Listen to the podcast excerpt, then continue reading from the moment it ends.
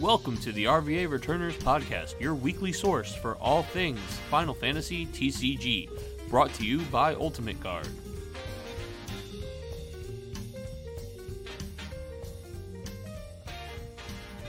Dude, there's only John, one what- thing what I I'm wanna s- get my filthy paws all over, Chris.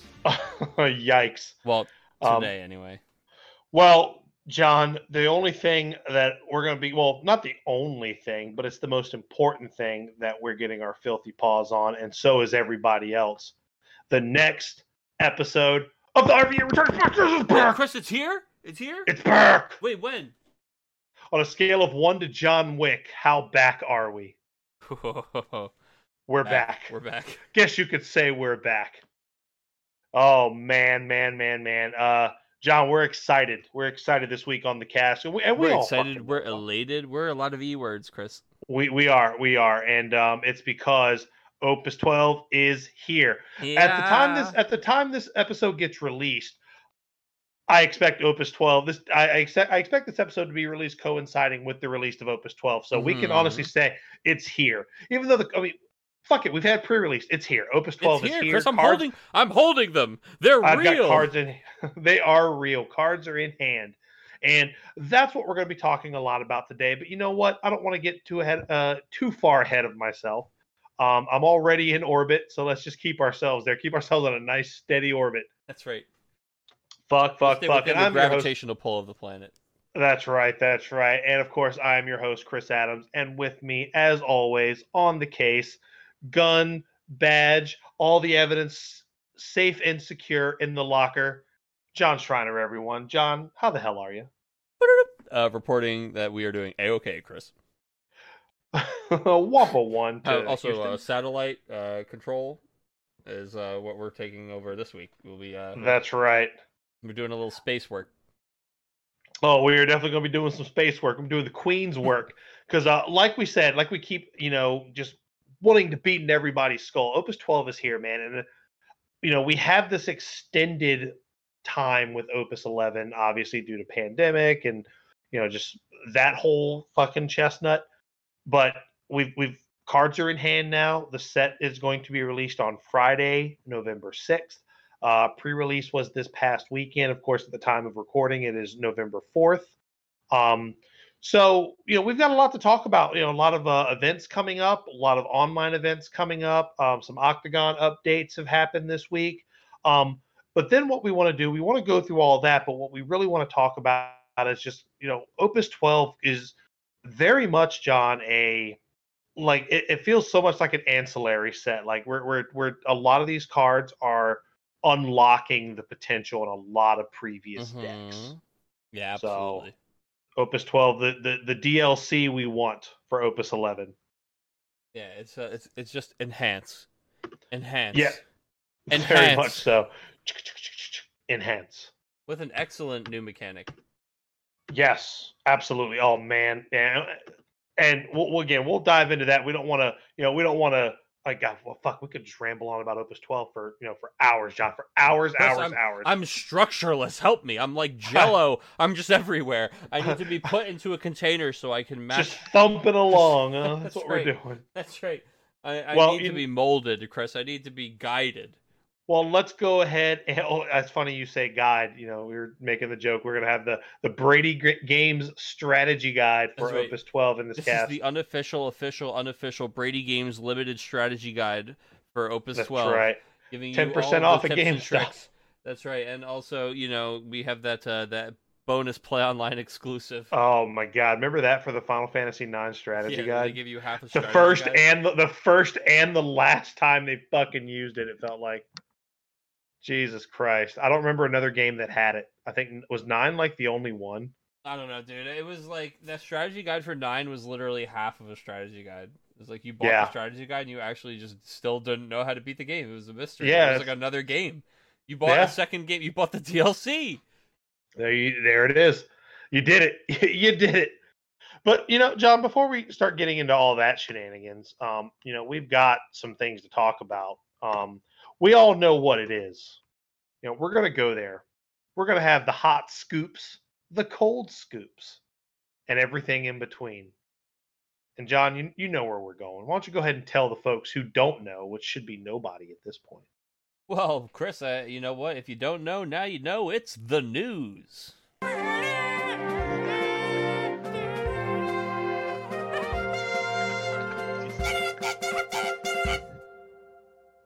All right, John. So let's go ahead and kick off the news with you know we're it's fitting you know that yesterday was election day here in the states. Um, so let's go ahead and take the podium, John, for the uh, the uh, the election week episode of the Octagon State of the Union.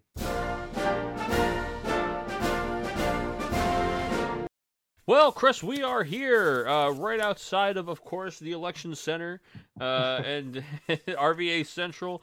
Uh, numbers are rolling in, Chris. We did have the vote. It looked like Title was ahead, but then F3 stormed ahead at the last second there, Chris, before the votes were tallied. We did have some late votes coming in by mail that didn't get counted until later, but unfortunately they were after the deadline, um, mm-hmm. as the rules say, the, the Octagon Constitution, as it were. Um, so we did throw an event last week that was a little bit more unique as we're waiting for mm-hmm. Opus 12. We had an F3 format event, Chris. So we had oh, announced man. that on the last cast. So that's what it was going to be. We called the vote. Um, and we were playing decks from the first three sets. We saw Mono Water. We oh, saw man. Dawn Warriors, Strongest Sword. Dude, we saw Fame Mimic Go Go. Like, Fame Go Go. Uh, Nick had a cool Heroic Lulu deck. Oh Dude, my these, god! We were pulling cards out of the time capsule, Chris. We were having a from beyond the grave. That's right, and I was having a great time casting it, man. Because I haven't oh, gotten man. to cast any of those uh, tournaments because it was before you know we were doing our thing. But yeah, it was just really really cool to get to take uh, my current perspective on the game and apply it to some old formats. So, um, yeah, we did play that F three event, but the people were clamoring for title as well. No, cl- there was not a single clamor for L three. But surprise, um, surprise. But title we just finished up tonight. We're recording right after this event, and uh, the Purple Baron took it with Type Cadets. Zero. I don't Yeah. think it's anyone's surprise that Seven and Cadets were both the only two decks we saw more than once, the only two titles Yep. we saw more than once, and that they were both doing well Mhm. because they're just powerful. Especially uh, Opus Eleven just was like uh, like Seven comes into the room and it's very clear that Seven is juicing. Right? It's just like yes. like hey Seven, are you okay? Like you're kind of you kind of you went up like three shirt sizes in two weeks, and it's like seven fine. Just, like, just meet these huge tree trunk arms, like like everybody right. knows that Seven has just got steroids, man. It's just like it's unfair Yes. how, how much Seven is working with, and the rest of us are trying to you know get the ball just as far with half as much. Um, so it's really, Except really- could go. That was cadets in Opus Nine, though. They've uh that's true. they've learned how to they- use they taught- natural They performance. taught him the way, dude. They were like, "Yo, you guys aren't roiding seven. Check this out, seven. You can pump up." Yeah. So, um, you know, we had a lot of fun with that, but it is still, uh, Yeah. you know, like we say, it's a more casual format as far as we're concerned. Absolutely. We are excited to get to constructed in Opus 12. Um, we did have some updates to Octagon. Uh, Wayne, the Caso- Casanova Coral himself, has been putting in a lot of work to update yes. Octagon. Yes. Um, we just got our first taste of it tonight. There's a new playmat. There's a, a lot of new features to it. Currently, Mhm. there's a couple things that uh, are known bugs, but he's working them out. And this is all to Mhm. kind of enhance the experience and give us more options. Uh, he's adding things that players have been asking for, like the ability to uh, shuffle all the cards to get revealed off of something like Clavat or uh, Mhm. Lilty and put them on the bottom of the deck. Um, there's also a new RFG zone and Mhm. for a zone for things like the like Lonnie ability, things like that. Uh, and then of course Opus 12 will be coming soon. I believe the ETA on that is supposed to be the sixth, which is Friday. Yeah. Which or is soon? awesome. Yeah, Friday. So yeah, hopefully um, we can get right into Octagon Opus 12 stuff right away, and we will of course be having a big event in December. We're already getting Mhm. prize support, uh, getting donated, coming in, and uh, shout out to Cards of Evilise. Uh, already sent us two promos to kick off our Opus 12 seasons five for the Octagon, which will be next Wednesday. Yeah. and, And, uh, it's gonna be a good time. yeah, I can't wait because I've actually I've I've made the pledge. I'm going to be playing pretty much every week um, in the Octagon Weeklies because I want to play Opus 12 that bad. Um, you know, I pretty much set out almost all of Opus 11 outside of the stuff that you and I did, like the content. Mhm. But I didn't play really any Opus 11, and I definitely want to have the chance to do that here in Opus 12. And uh, well, John, you know, kind of just rolling right into it. Um, you know, speaking of content, uh, this Sunday with Opus 12 being released, Coffee and Bullshit, we'll be back. We'll be back, dude. Now that we've got some more BS to explore, yes. spirits are high, and spirits will be in our coffee as we Indeed. enjoy a nice. And we've already said that if Octagon isn't updated, um, and if it's not, you know, it's cool. You know, I would rather I would rather the you know Wayne take his time and get everything squared away than have something that's constantly going to be crashing or messing up. You know what I mean? Because that just won't be exciting. Right. But if, if Octagon's not ready, we're gonna do camera paper games. Um, I know you've got Opus 12. You'll you'll have your cards. Yeah, um, I should. uh, mine will be in the mail, so I will I won't have mine. But I've got a my one of my decks. I just need to proxy two cards. The other one is complete. So so I've got stuff I can play. So we're we're we're in good shape, regardless of what how it shakes down. We're in good shape, and that's something we're going to alternate. Maybe you know when we're actually doing coffee and bullshit. Maybe we'll play Octagon some weeks. Maybe we'll fucking do camera games. The world is our clan. mm-hmm. Absolutely, Chris. It's uh, I'm just excited to get to it, man. No, I am too. I am too. And uh, well, John, we'll have the chance to get to it because again, again, we're just the news just kind of writes itself. Um, you know, we talked about camera games and we talked about Octagon. Well, you know, events are already lined up, and you also mentioned that you know we're working on an event for December. Well, in November, which is I mean now, Now, uh, the cure, the third cure series will be starting. I believe that starts next week. Um, that's a you know if you haven't played or watched the first two, um, definitely check it out. I'll be playing in the third one. I definitely want to just jam some camera games. I want to get want to get my filthy paws on as many uh, games of Opus 12 as I can. Um, so you know, big shout outs to uh, David Nunez, White Mage, for you know doing having this back again. Uh, I can't wait. But then there's also another uh, a tournament that Xavier Ruiz is throwing uh, November 21st. The uh, Veil of Wii U. I, I'm, I'm probably saying that wrong. YU, Wii U, Wii U, Wii U, Wii. I don't know. I can't save you on this one. Yeah, but the Veil Yeah. Veil Cup. Yeah. Um, and it's November 21st. It's going to be um, 9 a.m. Pacific time. So that puts it, what, noon, Noon uh, us, yeah. Eastern time? Um, and it's a $5 entry. This will be an Octagon tournament. So you've got your camera league you can play in. You've got Octagon tournaments you can play. It was $5 entry. $5.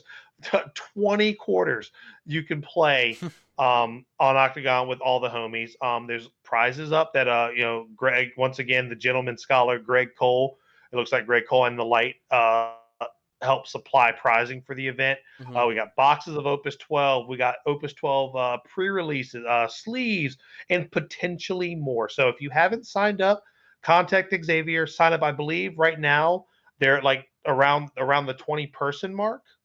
Yeah, I want to say like uh, like 18.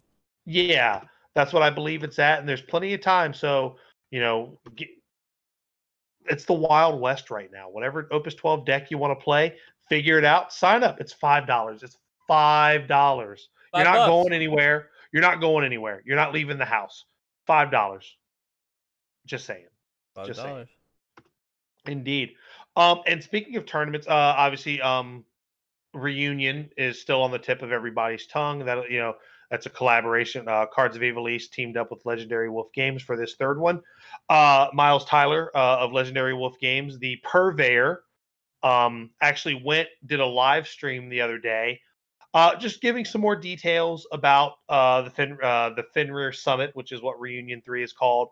Um, he also showed off some really cool. I mean, obviously, let me back that up a little bit. We all know Legendary Wolf Games. They are they're they're the the store that puts universes um, or UFS for the older players on the map, and you know that's something that they really like to. You know, there's a lot of crossover appeal in the two communities with Final Fantasy and UFS or universes.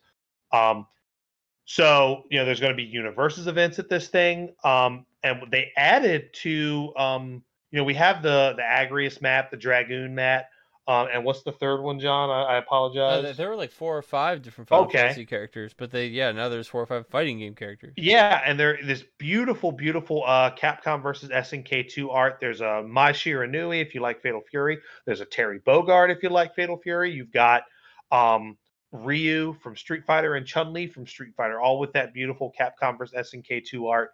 Um, and there's also they really sweetened the pot. They did an All Might playmat, but that one you don't. That one you have to go there to get. Uh, the other ones you can Mm. buy online with the support ticket if that's what you want to do. Like hmm we all get it, and I, you know, they addressed it. We understand people don't want to travel. It, you know, it's still a very touch and go situation. So there is the option to just, you know, buy a support ticket, get a play mat, and just, you know, we want we want to look out for each other. Um, and if if I could support an event without having to be there, you know, uh, that's a route I will definitely take. So, I mean, I would love to go. I would absolutely love to go. But again, uh, we've talked about that the last couple casts. You know, we're, I'm still very much playing it by ear. hmm Yeah, I bought the support ticket myself. I got the Agrius mat. Nice, nice. Um, I'm 100% getting the Terry Bogard mat, whether I go or don't go. That's that's the that's the world I want to live in because again, I love the CVS two art. Um, so you know, we'll see more updates of that um, as it goes. There's you know, it's going to be a weekend chock full of cards. So if you play Final Fantasy, take multiple decks with you. If you play Universes, take multiple decks with you. Porque no los dos. If you play both, better take a couple decks with you.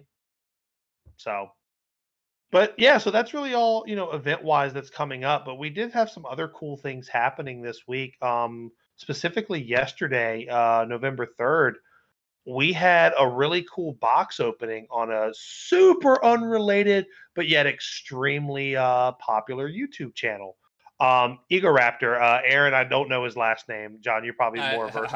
I, um, I should know this. I feel like I want to say handsome, but that, that might just be wrong. I don't know. Mhm. But his name is definitely Arin. A R I. It's Ego Raptor. He did all. Yeah, the Ego awesome Raptor, stuff, right? Game Grumps. guy. Yeah. Mhm. Shuffle Master is his trading card game. Uh, everybody's getting in on that now, huh? Oh, absolutely. But what was cool is uh, Square Enix sent him Oh, it a. is Hanson. I was right. I shouldn't have doubted myself. Oh, well done, well done. I'm proud of you. But Square Enix sent him a fuck ton of product. they sure um, did, dude. Like four God. boxes, uh, Mhm. the two-player starter and the Tifa kit. Yeah, and he actually did a, a box opening on his channel. So, and there was, it seemed like every time I was watching, there were about 2,400 people watching. So, what I'm hoping is, I'm hoping that'll get eyes on the eyes that would have. I mean, there's because there's clearly people that still don't know this game exists because apparently, like, all day long. Twitter and the YouTube was like was oh wow I didn't know Final Fantasy had a trading card game you know that's a meme to us but we Mhm. got to remember how small we are and how many people definitely you know do not know if this game's existence Yeah, man. I mean, hey, welcome, especially if you're listening to this after having Yeah, seen that. That's pretty neat. I mean, that's it exactly comes it, full man. Circle we've got a really, really fun game here. We love playing it. It's a great IP. It's a good product, and uh, we just need people to, you know, I, I honestly, I believe if people knew about the game, they'd be into it because it's just a great game. see and that's the thing i think most people i think most people come for the ip but they stay for the amazing game hmm like because i'm i agree with you 100% it's a fantastic game it's probably one of the better card games i've ever played i mean definitely top three and i've played a lot of card games Yeah, it's uh, it's a really good game. I mean, you guys know that because you're listening. Yeah. exactly we all fucking know but you know we'll see we'll see if that bears any fruit now as weird as it sounds if there was any one gripe i could possibly have about that extra exposure because there's no such thing as bad press right Mm-hmm. I, I don't i do not think i genuinely do not think opus 12 is a good set to hook new people in They should have had him open eleven. Yes, and I say that because when you look at popular Final Fantasies, I mean, obviously, again with the Seven remake, Seven is always going to be like the most popular. It just it just is. Mhm. Um, not the best, but definitely the most popular. Um, and there's no seven cards in this set. So you'll have people watching this. Oh, where's Sephiroth? Where's Aerith? Where's this? Man, oh man! If you would have done Opus 11, you could have gotten people just fucking popping off yeah, for at sure. seeing their favorite characters, right? They gave him Opus 11, and he just, you know, um, opened the newest one first, which makes sense. Mhm. But it's kind of weird they gave him Opus 12 at all when we literally Mhm. couldn't even get it yet. yeah, I would have. I definitely would have Just have them open the eleven, the two player seven starter, and the uh, Opus eleven box, and Yeah. boom would have been, uh, you know, because man, that's where all the Final Fantasy seven action is, the hotness. Yeah, and that's where a lot. And he said six was his favorite. There's a lot of six cards to choose from in that Mm, set too. mhm. Thankfully, there was some here, and he got like a. I think he pulled a full art realm or something like oh that. wow, was really good. cool. Yeah, I mean that's uh, yeah, he- and he was real stoked about that. So I thought that was really really cool. Um, so it was neat. Uh, check that out. Um, you know, again, I expect most people listening to this to be you know pretty well entrenched in the game, but I think you know again seeing some fresh uninitiated eyes, and I do like that you know this channel is from someone who also did not know the game existed and I, I like it from a very casual first time looking in perspective even though i don't think opus 12 was a good it's not the best window to look out of right All, I mean, there's some the- gorgeous the, views cards, obstru- obscure. the views characters. obstructed by trees and buildings and other the dumpsters back there you know Yeah, yeah, yeah. It's So- technically nice, you know. yeah exactly exactly it's in a nice neighborhood that's about it. There's, there's, there's a whole foods in walking distance. But uh but yeah so check that out. A lot of stuff a lot of stuff happening a lot of stuff coming up. But um you know again we're we're talking about opus 12 and john. With the sets releasing this week that means this past weekend was pre-release. Sure was, Um, and i know we actually had a little live stream um because we're going to kind of talk about here how our pre-releases went. Um i guess i'll lead off since i just kind of started talking i made the executive choice i guess i'll go 1st hmm um, we did a little I'll pre-release. I'll allow it. Thank you, Houston. We um, we all went down to um. I, well, when I say we all, it was me and some of the seven five seven guys, Adam Duncan, uh, um, oh my God, Danny, Danny Diaz, Diaz, Austin Archer. yep, Austin Archer, great to see him out. Uh, Steven, I, I, I just uh, Steph, uh, Steven A- uh, Ashmore. I, I want to not Ashmore. Is it Ashmore? Ashwell. Yeah, I'm. I, I am I just call him Steve, and I don't know his last name. And But- Steven. And Steven and Alex. So we had a nice little, uh, nice little pre-release. Um, so we had six kits. We actually rolled. We actually streamed it. Uh, we were sipping on some old monk. Um, I'll say this: I, I actually really enjoyed um, playing this set in a limited capacity. Um, is it great for limited? Eh, I don't know. I'd I'd have to. I'd, I'd I don't think I have a well educated opinion on a set whether I think a set is good for limited or not because I just don't play limited. Um, but I had a lot of fun playing it. Maybe that was just you know new shine, new card shine, but Mhm. we had a really good time. Uh, Danny Di- Diaz ended up winning. Um, I went two and two. I lost my first two games, and then I beat Danny, which was funny. And then I won my second game against Alex. So I pretty much beat. I beat the two undefeated people, and then I lost to like the people that finished right behind. It was weird. It was weird the way it kind of worked out, but we, we didn't care. We, we were just eating Red Baron pizza that Austin dropped into the oven. We were just opening up new packs, just getting poolside with it. It was a lot of fun New set Um, goofing, Chris. new set goofing. Um, now, John, before we start talking about like how the kits kind of shaked out um, and talk Mhm. about what we got, go ahead and tell me what you did for pre-release because I know you did something too. I sure did. So on on Friday, I was getting encouraged by people nearby to go to Pennsylvania and play in one of their pre-releases because they have right over the border, uh, like a forty minute drive. Uh-huh. They were doing a pre-release, and the store I don't really go to. I don't really see those people. They came out to, um, to all in one once or twice, and so I was like, you know, what, it'd be nice to go out there and mingle. hmm So I drive out there to Strasburg to play in their pre-release, and I get there and I'm like, okay, I was at work. It was Halloween basically, right? Halloween was on Saturday, Mhm. so I was in like whatever costume I'd worn to work. So I, I was like, okay, I want to switch into a hoodie. So I switch into a hoodie. I do all this stuff. I like put my keys down in the car, get out, and I'm like, all right, better lock my car. I'm a stranger in a strange land. And then, yeah, I just straight up locked my keys in the car. So I look, at, I look at the keys inside my car and I think, well, this is an after the pre-release problem. So I went to the pre-release. uh, and you know, I had a really good time. It was a fun place to, to play. Um, one of the players there made everybody like eyeball red velvet like cupcake pops, Sick. so that was cool. Those were delicious. Uh, I opened my kit. I was excited, Chris, like a like a child at Christmas, ready to see. You know, oh man, are we gonna get some full arts? Are we gonna get some cards? And wouldn't you know it? Wouldn't you know it, Chris? Talk shit, get hit.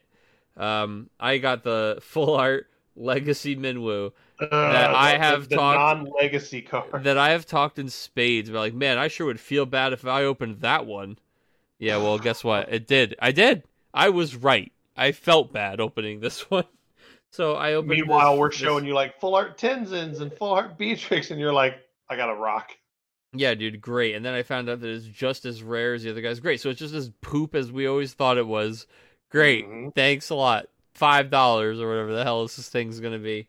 In fact, Uh, I'll pay you five dollars to take it. yeah, dude, whatever, man. You know, I again, I can't stress enough how bad a choice I think this card was as a legacy reprint card. Yeah. Um, but you know, whatever. So yeah, I did. Uh, thankfully, I got a few more kits, and in all the kits I've gotten, I have gotten full arts. So you cool. know, yeah, uh, the full arts in this set are gorgeous. I got a full art realm that makes me very very happy. I got a full art Beatrix, and now I can just you know I'm gonna die happy, Chris, because of these full arts I pulled. Um, but yeah, no, I I can see these full arts are just getting more and more gorgeous.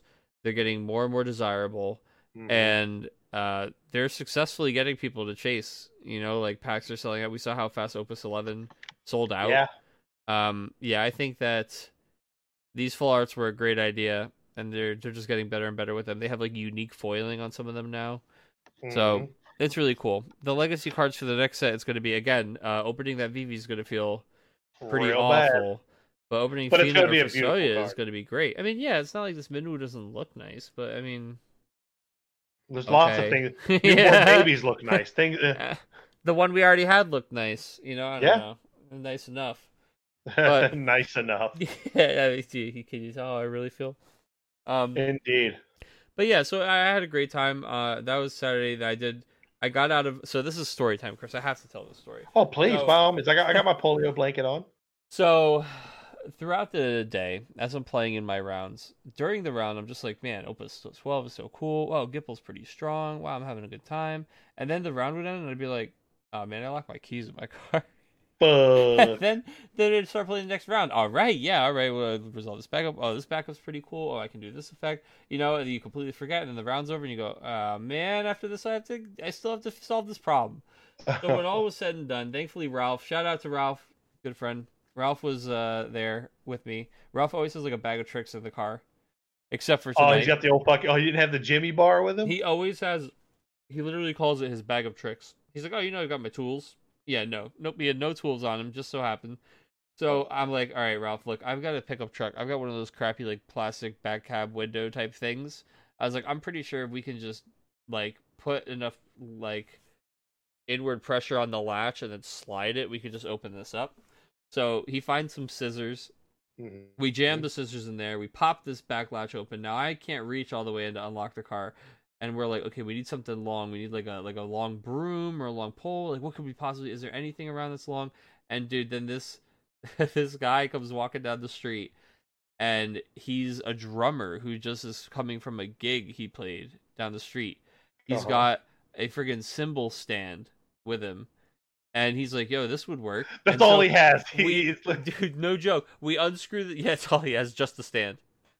The civil stand. No, but so we unscrew the thing, we like telescope it out, and we get it out nice and long, and I reach this thing all the way inside my car, and I fish the keys, I hook the keys onto it, and I'm fishing it out. We're all just cheering on the back of my car.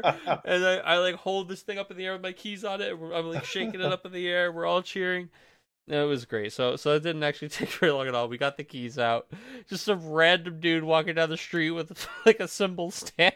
That's all we needed, man. So so all was well. It, it's the balance. You know, you pulled the Minwu out of your second pack. You needed the win. I had a karma win coming my way. Yeah, he was like, "Oh, dude, I heard about the Minwu. That sucks. Here, I have one of these uh, the cymbal stands. You can use to fish your keys out of the It would, it would have been funny if the guy was dressed as Minwu. Yeah, we were coming back Just from a Final Minwu Fantasy himself comes gig. down. He's like, he's like, "What seems to be the problem?"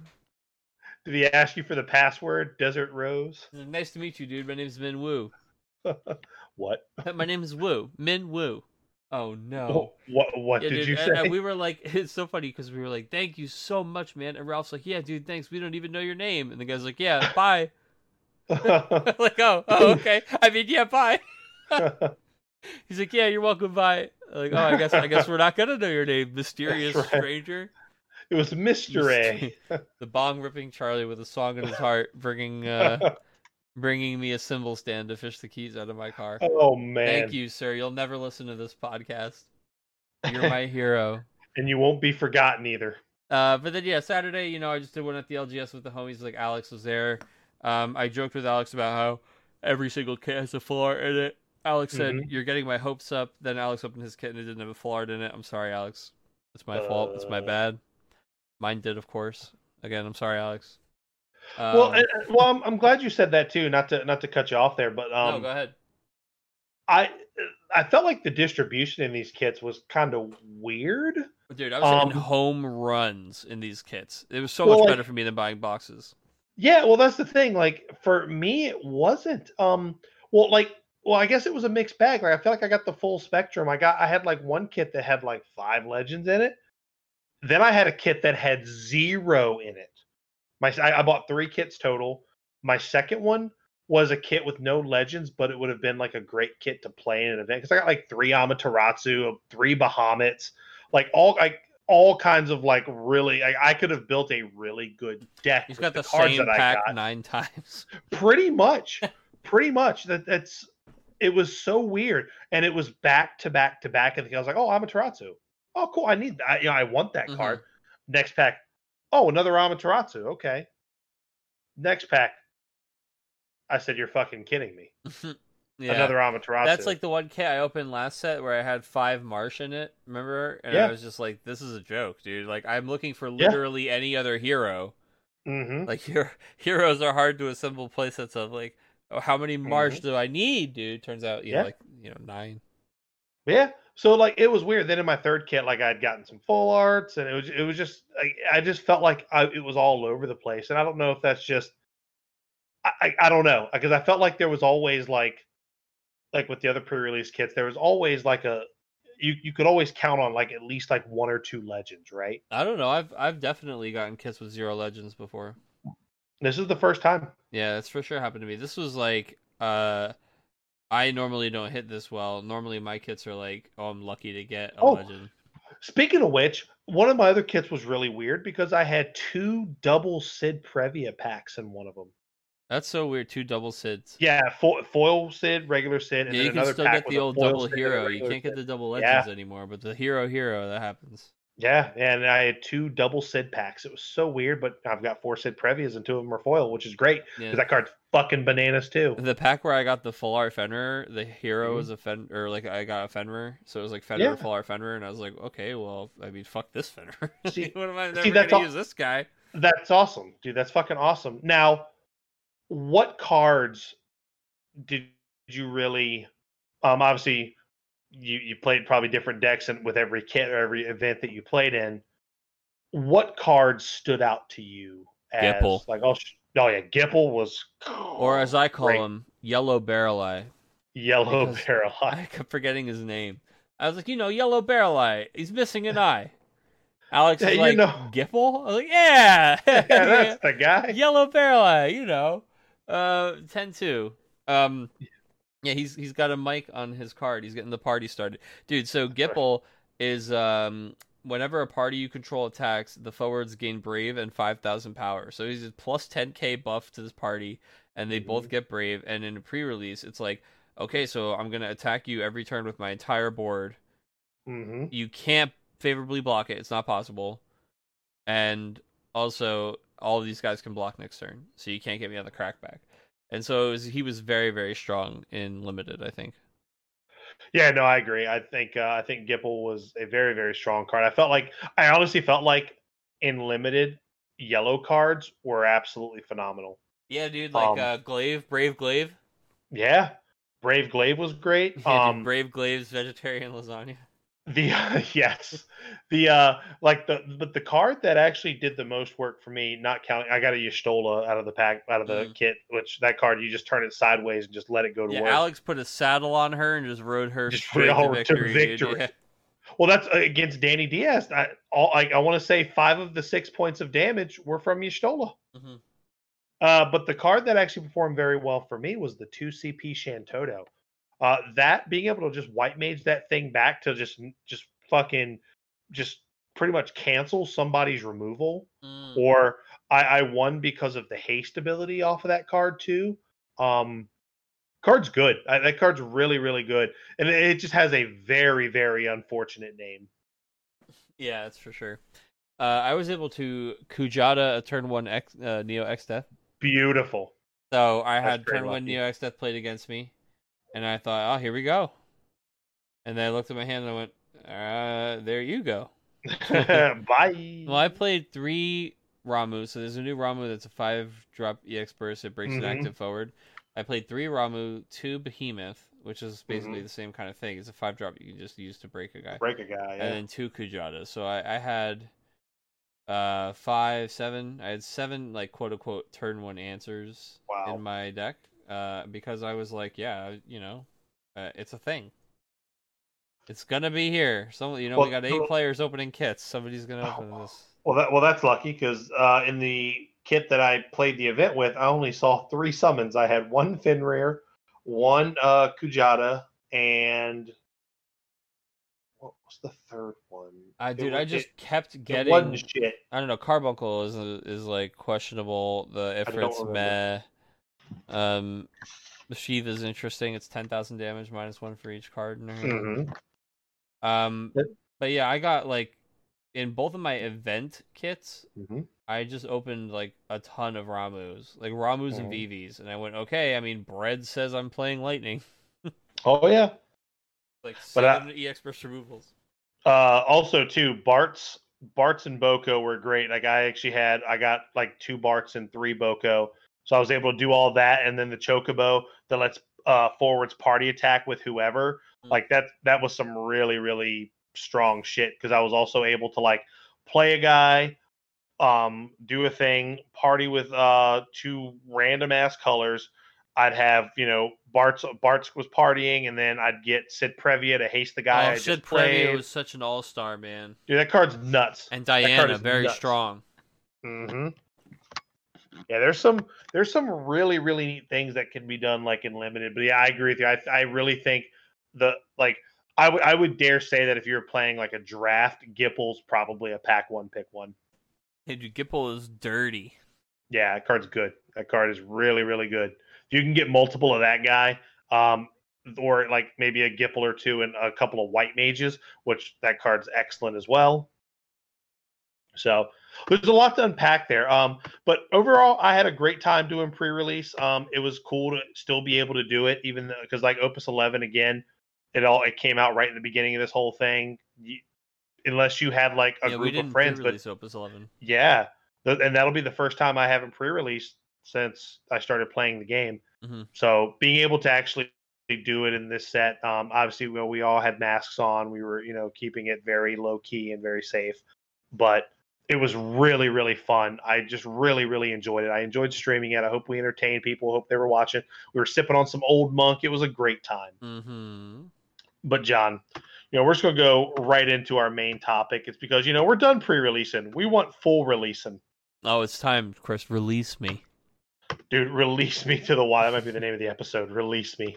Um, but um, so yeah, we want to talk about Opus 12. It's here, and like I said at the beginning, John, this feels much more like an ancillary set. There's, there's maybe when I there, the only the only the only like new deck quote unquote that feels that's coming out of this set is wind ice but that that's a deck that's been around but now you've got some some cards that that some strong cards that really really push that uh that color combination but otherwise we're we just got we just got additions to existing archetypes obviously war warrior of light's a big one knights is another one um let's see what else did we see uh we got a bunch of new um uh that Monks, i'm losing FFL yeah, monks. synergy for like Warriors Yeah. of Darkness. Warriors of Darkness. Yeah, there's there's a lot of uh, some more Category Nine stuff we're seeing. Uh, Headhunters got support. Fucking Headhunters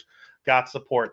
Dragoons saw some card. Dragoons saw their they're seeing their first ever backup that's named yeah, Dragoon dude. in and this the set. uh, the 15 stuff getting a huge come up with Regis Um, and Noctis. yeah, Um, The thing is, this set, like you said, there's less there's no just like here's Marche Ritz and a bunch of FFT backups. Like Yes. obviously here's here's the pack. There's no waff. There's no like Mhm. archetype that's baked into the set. That's the obvious Mhm. build. There's just a lot of enablers, and a lot of them are pushing tribes, which is cool because a lot of them are tribes that are are a little bit underpowered. So yeah, there's just a lot of attention being paid to older archetypes. Uh, Samurai's got a huge buff. Oh yeah. Tenzen is a is a big deal. Another backup Well- samurai. Well, why don't we start there? Why don't we just because um you know when we say we want to kind of do a little bit of strategy, let's kind of take it little by little. Let's start with samurais. They got two new cards in this set. hmm You know, obviously they got a backup samurai, which you know the you, you, that card could be blank and you're still playing it in that tribe because it makes your other samurais better. Um, It's so relevant. Just being able to make like mhm. the thing that slows the cyan samurai stuff down is that normally in order to actually get a wipe or in order to actually threaten the larger forwards you need to party attack. But with Mhm. these new backup samurai honestly you're getting to a point where you can develop enough backups that it's not it's not this like crazy exodia thing anymore. It's just like oh cyan aroha and somebody has to be able to attack. And, yeah, and all it, of a it's sudden more like monks now yeah. because now you've got another just generic multi-unit samurai backup that that does also have an ability you can use in a pinch hmm if necessary but you just want to play th- you just want like three of that guy in your backup line and like i don't know maybe like gosetsu and then another samurai. You feel good. You feel really good and you and it's all two cp backups too so all the backup hate just doesn't fucking matter you know? Yeah, it's like uh you know, what are they are they really gonna use removal on your two cost samurai backup? I mean yeah, maybe. You know, if Mhm. it if it trims your numbers down a little bit, but the nice thing is Samurai uh Cyan is like the only threat they had to present. So it's like everything else, like Aroha a little bit because she pumps the damage up. Yeah, But the rest of them, whatever. Hien, like he's just gonna be there. He's gonna be a big meaty boy. He might attack and buff everybody Mhm. but he's not like accruing tons of value over time. Cyan is. Cyan's doing all this free damage just because he exists. Everybody gets his trigger. Tenzen is going to be that Oh, engine, yeah. that value engine for them. So Tenzen, this new legend that Samurais gets, where no matter how he leaves the field, he's putting a samurai into play. It's the Yep. perfect cost for it to be Cyan, who just searches Mhm. for another samurai. Well, and, And- also too, at the end of each of your turns, you're you're looking at the top five, That's right. and you're and you're getting a card potentially. Yeah. Uh, I mean, and he's a 9k brave samurai. you know like all of that is relevant too uh it's just like hey great now i don't have to play like ayame or like stretch for some of these cards you can just put good cards in the deck and the deck will Mhm. start to get there i mean i actually have been testing as Rob's been proxying these samurais playing his samurai Mhm. deck and when any of the samurais can start swinging and you're counting the board nowadays and it's like 8k easily on just one attack that starts to get Mhm. really scary and I think that it did push. Uh, I think Monofire Samurais will be something that you start to see. Absolutely, and uh, another great addition to that deck that you'll see people playing is the new forward Bahamut that's in the Mm. set.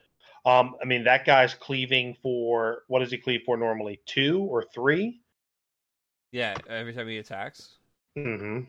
Yeah, and then he's able to. He has two different S abilities, and you can run the summons and pay for his S abilities with summons. So it's Mhm. like it's not going to be as detrimental for that deck building cost. Plus, he works with all the Bahamut synergy cards. So like Oh, yeah, he- and Caius and Mm-hmm. And what I really like is the fact that you don't have to commit to a, a crazy amount of Bahamuts to make this card work. You can e- you can easily get seven or more fire summons into your break zone by playing cards like Belias, um, your Ifrits, um, and obviously you're you're going to look at a Bahamut package now because of this card. And what is unfortunate, um, I guess I don't want to get into that yet, but uh, Mhm. you you'll find a lot of decks that are in red are kind of having. No, fuck it. We'll talk about it now. A lot of red decks are having to play that Opus Six Bahamut because of the threat of Neo Exdeath. Mm, Uh, I don't like- 10K. Yeah, I don't like that card. Um, because there's times, especially like in the late game, where you know the the summons you're out. If you're at six damage, you can't fucking use it. Mhm. And I don't like I don't like that about a summon. Now I don't mind taking damage because you know uh, I don't know in this deck if there's any damage threshold cards that you know, maybe if you're playing some of the samurai that have those damage thresholds, Mhm. but you're not you don't want to be damaging yourself just to kill Neo Exdeath, right? Because I feel like I feel like of all the things you have to do to kill that card early, the four CP Opus Six Bahamut's probably like one of the worst because Yeah. it's still damaging you Mhm. and you're still losing, you know, the car. It's uh it's it's rough. It's rough. But point It's is not I very think easy for fire or water to deal with. it well- really isn't. Well, water gets Famfrit, but Only that- Famfrit though, and that's narrow Yeah. and it's bad for you the later the game goes. Exactly. Exactly. So, and, and we'll talk about that, you know, as we get further into, you know, Opus 12. But uh, Samurai, definitely an archetype that is on the come up. Um, I think it's still definitely more of like a casual deck. Like I put Sa- Samurai and Dragoons to me are kind of in the same area. But I I, think Samurai's I, a lot better than Dragoons actually though. Like um, well, yeah, I, I'll put I'll put them like the next step up. mhm. But I, I definitely wouldn't take. I mean, I wouldn't take either of them to a Mhm, tournament. mhm, But mhm. I hear you. but I think it does get some stuff. But you know, another tribe that did get uh, that was already pretty solid that got a, a, great buff out of one card is monks, yeah, um, wow, just that backup, man. and it's a great backup. It's the fact that, and we've talked about this before when it was revealed. It, it's a monk away. They, that was they, they were a monk away, and they got it. Um, because it's not just a monk that lets you finally recycle your Ursulas and your Yangs and all your, you know, your other monks that you've already pitched to Ursula. Um, the fact that it also has a, a pretty much a Hecatoncheir on your turn is really really good. Um, it, it does it that it's a card that does literally everything that archetype wants to do. So, so monks very very simple. Yeah. Oh, John. Oh, No, I thought I lost no, you there no, for no, a second. No, I'm no, sorry. no, no, no. I was just letting you go, dude. You're the monk guy. No, yeah, Oh. that backup is it just lets you discard those combo pieces and still, you know, like, not feel bad about it. Like you're not just like okay, it's not like the Al Cid problem where you have to hold Al Cid Onion Knight forever. You can never No, discard one half. It's like you could just get rid of Yang or Ursula, Mhm. pop them back Yeah. in when you need them. Exactly, exactly, and uh, uh, you know, um, I guess technically, depending on how you play monks, you're seeing a lot of two color monk decks hmm these days. Uh, there's wind earth, water earth. I mean, you're a lot of these are just maximizing the category four package. Um, that new white mage that we talked about for pre-release. Talk about Oh, a great talk too, about huh? a great card where you can just go. You can you know, and I know uh, the guys at Mysidia Gaming mentioned it when they were doing their Earth set review. Being able to white mage on your opponent's turn and go Yang Ursula Monk. That seems really really good. You Yeah. know oh, what I mean? my turn now? Exactly. Yeah. yeah, it is pretty good. That white mage in general, uh, that like a devout effect these days is a little bit too slow. Being able to do it during your opponent's turn just opens up so many lines and so many Mhm. unique lines that it's uh it's worth the look. No, absolutely, absolutely. But uh, so John, you know, we're we're we're going through like the job tribes here. Mhm. Um, the next one uh, is one that's very near and dear to your heart that got a huge, huge amount of love in this set, and of course, John, I'm talking about knights. Yeah, Um, man, for sure. Well, what's so great about this? Now, I'll let you take it from here. There's more. There's there are many ways to play this tribe now. Yeah, I mean, so the biggest thing is, you know, a lot of the night cards are older, and the problem with a lot of older cards is nowadays they cost too much for what they do. Um, Mm-hmm. oftentimes being able to reduce the cost of something by one is enough to like really just you know make it shine you know all oh all these cards are just a little over curve you know these two drop 7ks these days if they were three drop that would make a lot more Mhm. sense so one is normally like it feels pretty good well this beatrix card that they made chris reduces knights by two for free and that's really something incredible because now you're looking at cards like rain that people don't give the time of day. And he's like you know he's got this decent snowball effect on him. He has almost a shoal equivalent to him Mm-hmm. in his s ability but he costs that light slot and he, you pay three for him and then he dies. Well it turns out chris when you pay one for him you're much more willing to invest that tiny tiny upfront cost in what's a big snowball type effect Well, And and not to mention that you're buffing your board because of Beatrix as well. Yeah, every time a knight enters the field. So, um, you know, the the Steiner that's not good enough anymore. The five drop that searches and he only becomes a seven K. Well, nope. Now he's a three drop that searches for a forward or a backup, so that's great. Uh, there's a new Mhm. knight they put in this set. He's a six drop that plays a princess. You know, you put Beatrix out, you use her ability, you pay four, you play this guy and he plays a backup, or you play him and he plays like the Ash hero forward, you know, or Mhm. Garnet. Um, Beatrix reducing cost on knights while herself being basically no name clash, a 2 Mhm. drop, which is the magic number for water forward, two drop water Yep. forward, and having that trigger that just helps you push anything that's even somewhat weenie like, you know, through your Mhm. opponent's board as you just cheaply, just aggressively slam bodies on the board. This card's just good. Um, it's been a lot of fun to kind of revisit the knight and the the Mhm. nine decks. We saw Glauca make Ramza Mhm. more relevant than he's been in a long time last set, and this makes Ramza turn on even faster because it discounts Yeah. him by two and buffs him by two, like a Mhm. double Glauca for him. Well, and what's what's great about that too is, um, you know, you're you're mentioning we're we're mentioning a lot of colors here. Mm-hmm. Um, one of the colors that has not really seen a lot of love for knights, but have been, it's been there is fire. Um, obviously, you know, there's not really many fire knights that are noteworthy. Um, I do think obviously the best one is the one that was printed in this set. I'm talking about Gawain. two best ones, yeah. Um, and I, think that I think that's a good enough card to consider a fire splash in knights, Mhm. just because. Um, I mean, he especially if you play him after you can play him before Beatrix to get the Beatrix. You can play him after Beatrix to net a card. I mean, you're you're pretty much netting CP if you play it that way. Right. Um, so I, I think he's he's a good. I mean, any card that's going to draw you two cards effectively, right, is good. I mean, he's he's pretty Right. much free every time. Um, and if you've got Beatrix out, you're getting the plus two K. So there, there, there's a there's a lot that this card brings to the table. The only thing that's it's a card that is only going to get better the more Fire Knights they print. Yeah, I was really hoping we would see one more, even like a common Oh, or one more just one more, a night away.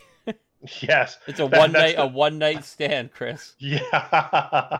We just Yeah, needed that could them be to a great take a episode stand. We just too. needed them to take a stand, a one night Yes. stand, and put one more night in fire.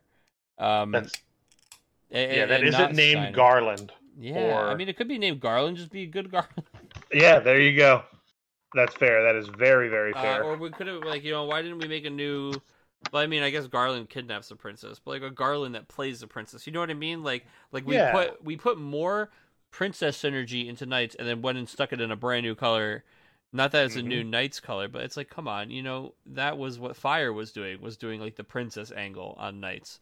So I don't Mhm. know, but Gawain and Steiner both coming out, both lending themselves to that, and we had said that we thought the dual element was not going to be a knight we called it on the cast. I said, I don't know. I think they got all the attention they're going to get in that Beatrix, and that this is going to be a Faris or a Lenna, Warrior of Light. And we were right, Chris. It's a Warrior of Light Faris, and I Yep. think that's a perfect segue to just go right into the next Oh, archetype. absolutely, absolutely. Um, Warriors of Light have been something that have been pretty near and dear to a lot of people. Like I, I remember when like the other the old Aegis Soul came out. I played Warriors of Light for a while. I loved like in Opus Five. I loved Mono Earth Warriors of Light because you had you had Ingus, you had Wool. Uh, you could play the Light Wool. Like Earth had Earth had the most options just Mhm. because of Wool, which gave them they got the Sarah backup that searched for Yes. from your discard, or got one from your discard. Yeah, pile. which is huge. Krile was But- a Warrior of Light. It was like all these little Yep. things, dude. Yeah, it was really cool. But then we get this new legend, um, and we get several new warriors of light in the colors of water and fire in this set. So again, another fire water archetype is or color combination is kind of pushed in this set. I mean, obviously, uh, Gawain, you know, and the new Steiner pushing fire water knights. hmm Faris and the new Aegis, the new Soul, the new Dusk. Uh, these cards clearly wanting you to be in Fire Water. And Faris, Faris is definitely now the reason to play Warriors of Light. Let, let's let let's let's just give her a quick read, shall we? Oh, please, let's dive in. Sure, sure. Let me uh, get her enlarged here because I'm an old man with old man eyes. Sorry, Chris, I forgive you. Oh, thanks, man. I wrote Farks. Her whole Farks. But yes, so Faris is. Oh my God, my computer. So Well, Chris, we when go. Faris or a job warrior of light Thank enters you, the Jesus field, Christ. you select one of the two following actions.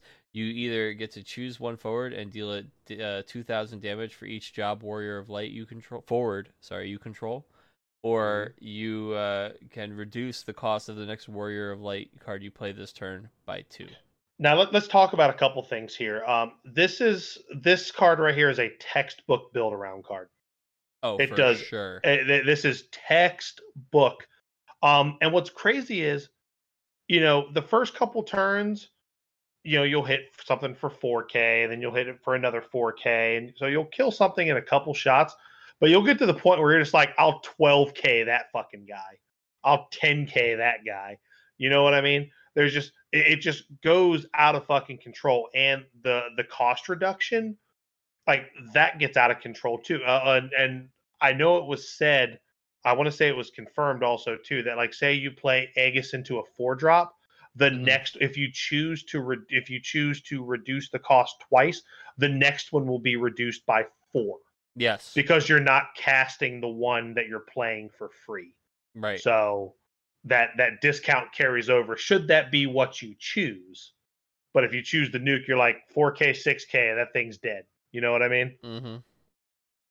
Yeah, because But- casting, remember, and this is important for this set, is casting is when you pay the cost of the top left of a card. but you know let's kind of dive in you know warriors of light's another one that can splash in a lot of directions um because most of these guys are uh final fantasy legends and there's a great selection of warriors of light in wind so you're going to see a wind splash um you're going to see an earth splash because of you know we talked about that a second ago the recursion um wind also gives good protection because really at the end of the day the the deck when Faris is on the board, I think the deck is an A plus. When she's not on the board, the deck is a fucking C minus at best. Um, because all of your guys are just kind of bodies at this point. Faris Mhm. really gives you that payoff for playing these bodies. Um, and obviously water. And what I really like is how she reduces the next warrior of light you play. So the Sarah, both like you're either playing paying five CP for one that lets you put a four cost warrior of light into play, giving you another Faris trigger, Mhm. or you pay four for the backup that lets you search for two. So, like the fact that you can discount Warrior of Light backups is absolutely huge. Yeah, dude, because you, like you said, it's the ones that put one into play or search. So it's just like the ones that you're discounting are just Mhm. more card advantage.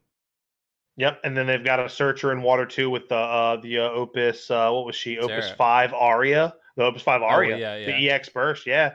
And then you've got they got an three. an- yeah, and then they've got an anthem from Opus Ten. Mm-hmm. And and then you've got like you're in an archetype that I think if you're playing Fire Water too, another great card, especially if you're playing Warriors of Light, and we, we, this kind of crosses over to Knights as well. Uh, Princess Goblin. You know, Ooh, yeah. that's a card that I, when I first saw it, I, I was very narrow with it because I'm like, oh, it's a Waff backup. You can just play it in Waff and don't worry about it. No, But when you're playing going it- to get that wall is pretty good. Dude, going to get Wall, going to get Lenna, going to get Refia, going to get Rain. Um, and the fact that it's searchable off of uh Verena from Opus 10. I love backups that search backups. Backups that search backups, baby, and it's like getting you your blue and red online. Right. And here's the thing too, like you're you don't mind breaking this, like you don't mind tapping it to pay for something, play the wall, break it, because you know, more than likely you're going to have another backup to just slam down in its place. Um it's it's such a it's such a great trade-off. Like I love a turn one backup that's essentially free. Mm-hmm. So Yeah, if it's for free, Chris, it's for me. damn straight. so yeah, I, I think Warriors of Light have a lot of legs, and I think you know we talked about um, Wind Earth. You know, you'll I I do think you'll see three or four color Warrior of Light lists. I don't necessarily think that's correct. I think two colors splashing a third, or just straight up fire water are the ways to play the deck. Yeah, I, if all four seems like you're giving up too much of the power of one of those elements because you need to play the cards that make the element consistent. The Warrior of Light cards in that element, and then it's like, well, you also want Mhm. to take care of one of the, you know, one or two of the utility cards in that element. Like Yep. you don't want to splash in a green and not play a Stola. You don't want to, you know, like a couple things like that. So Yeah. Uh, it's also a deck that's a little bit tricky to kind of figure out what you want to do with your summons. Uh, Mhm. it's usually very like dude oriented, so you want to have a Mhm. lot of utility packed into the summons that you have because Yep. the backups and the forwards aren't going to have a lot of utility. They're just going to be keyword large and keyword cheap.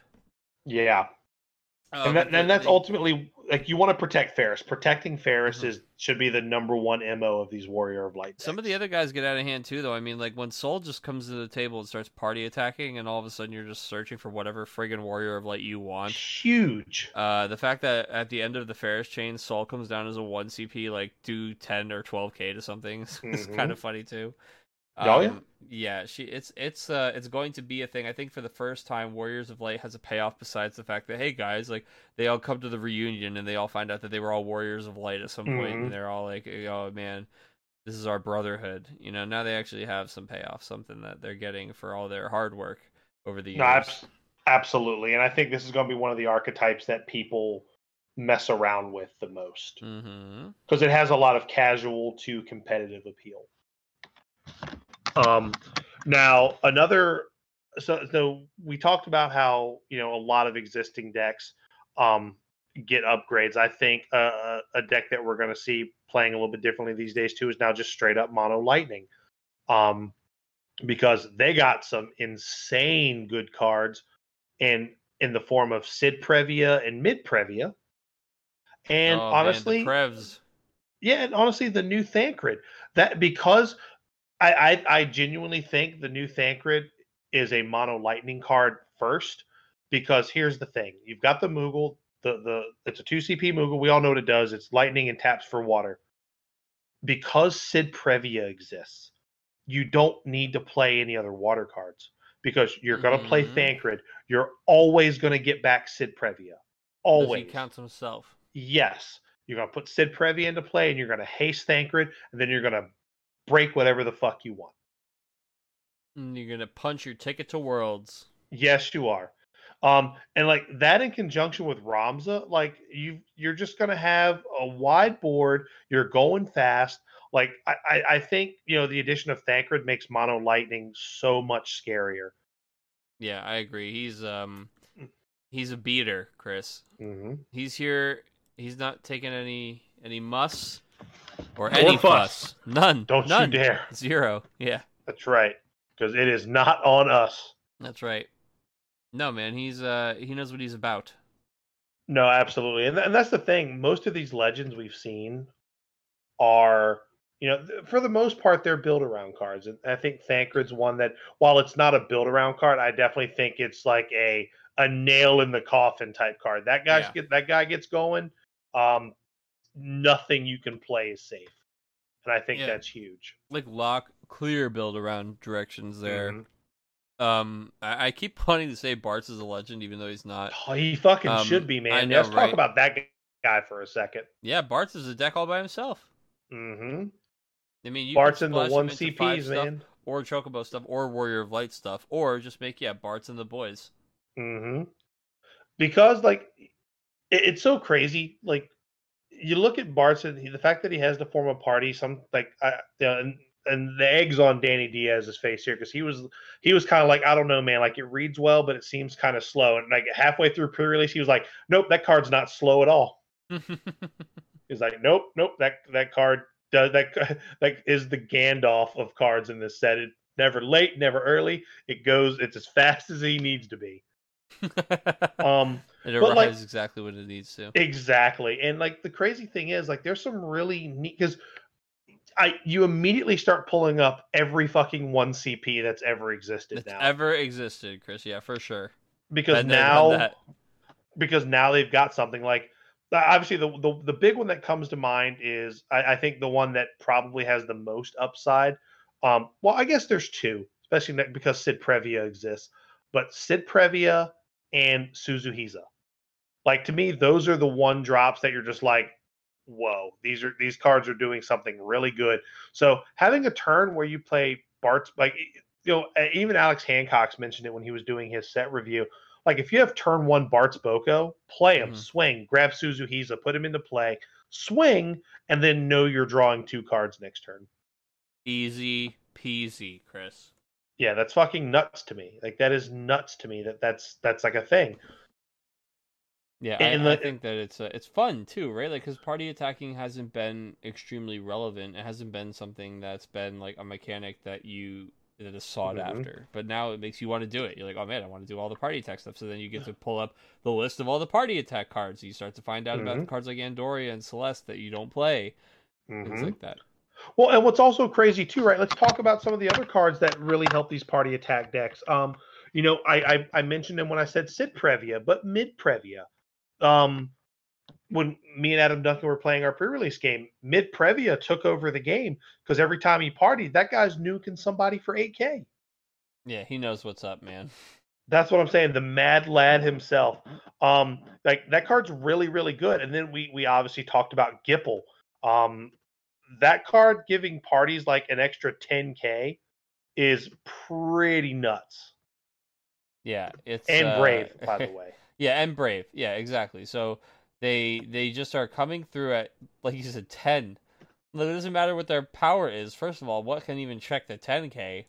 So Mhm. you're definitely saying okay, trade, and and the 5k on the forwards might be enough to protect them from not Mhm. even dying if they try and trump it. They might not even be able to take out one of your two guys. Yeah, and and what's also crazy too Just is pressure. well, and what's also crazy too. You know, talk about the all these great one CPs. They got a fucking searcher. Mhm. They got a new Diana who's An an EX expert. searcher. Yeah, and th- which also because this card exists, it breathes breathes life into the old glaive. Now Mhm. I've got that. Now I'm searching a backup off of this card that's going to get me another forward. Um, but then we talk about you know back to the party attack thing. Uh, the new Chocobo backup that just lets your fucking guys party with whoever they want to on Yeah, dude, he intrigue, and care. you can he's, tap he's it. a stepdad. well, and what I party with love whoever about they it, want to, dude. that's what I'm saying. Just as long as you're safe, honey. Mm-hmm. But what's so great about it is Make it's not choices. a one shot deal.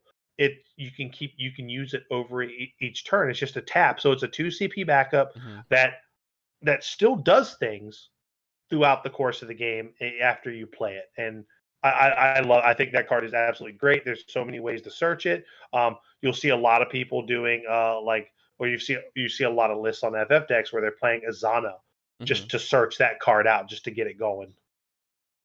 Yeah, I, I mean, I don't blame them, dude. There's that new engine now because you Azana, you can Azana the Fat Chocobo backup, play the Fat Chocobo Mhm. backup that plays that Chocobo into play. Hmm There's like a lot of uh, engine, and now Chocolat is also just another. There's like a couple backups you could play, so it's not as dead if you draw the one first. Yeah, it's like a whole little Choco engine now. it's pretty nice. Um, Like you said, So you let- like backups to search backups, man. How about putting them Dude. right into play? that's what I'm saying, man. Like that. That's anytime you can, and then that's you know that's what the game's kind of becoming, right? Like when you when, going back to when we were playing F3, like the game seemed very straightforward and combat centric. Now it's like, but you like paid for all your guys. It's, like Lenna Knight was insane back then Mhm. because you were, or like Yang Ursula was insane back then because there was no other way to really cheat bodies in. Now it's like if you're not cheating bodies in, you're probably not winning. Mm-hmm. Yeah, you just are. People are getting a lot more value, especially board presence, out of less CP. Indeed. And uh, John, you set me up and I'm going to knock it down. The best, uh, I think the best um, way to, or the- I guess the best card that creates board presence in this, at least in my opinion, is the new fucking Regis. What a Oh, neat baby. card. And breathing life into, or new life, a not only into the 15 strategies, but obviously uh, a lot of different Earth uh, lightning strategies. Uh, definitely changes the landscape of Rampare. Um, that's kind of the first place that I went to when I saw this card. Mhm. Um, another card that he breathes new life into is the old 8CP Kefka from Opus 4, that legend, because you can just have a crazy turn where you have these great forwards with these great ETBs, you Kefka them away, and then you play Regis and get two of them back and get those crazy ETBs again. Chris, this deck takes me back to Mono Earthistinian, Mm-hmm. which was a meme for for uh, in our parts. But oh, yeah. um, Regis is like this this Earth Lightning card, in Mono Earth Ascension, we would always joke that you could just play this Mono Earth deck and play the Moogle that taps for lightning Yep. and turn this on. That was Mhm. before. I mean, those jokes are pre-Tiro. Nowadays, we're looking at. I mean, I just want to see this Regis in a Monk deck. It's literally all Oh, yellow yeah. cards and Regis, Mhm. and then you just take out your guns. Your monks just like, and then slam him back on the field and do it again, dude. I mean, it's Yeah. just um. And there's so much potential. People are already talking about like these Regis double Rinoa, like infinite trigger, Yeah. like all these like crazy loops you can do with him, and just what a cool card. So, John, if I'm playing Regis and Monks, here's what I would do. It's it's kind of expensive, but not really. I mean, because I feel like the Monk deck, depending on if you're playing Suzuhizo, which you are, you you've got a bevy of cards in hand. You play the Fight Yang, you target Ursula, you break the Fight Yang to Ursula to buffer. Then you play then you play Regis, then play Fight Yang again, target Ursula. So when she attacks, she's fighting two things. And then you can just buffer again to live. yeah, there's so many fun angles. Yeah, it's nuts. Like I I think Regis opens up a lot. Now another legend just right out of the gates that he plays with in the set, which is cool. So if you happen to get both of them in a pre-release kit, you could do some some baby shenanigans. But I'm talking about Gilgamesh. Um, like Gilgamesh, yeah, he's just a very simple.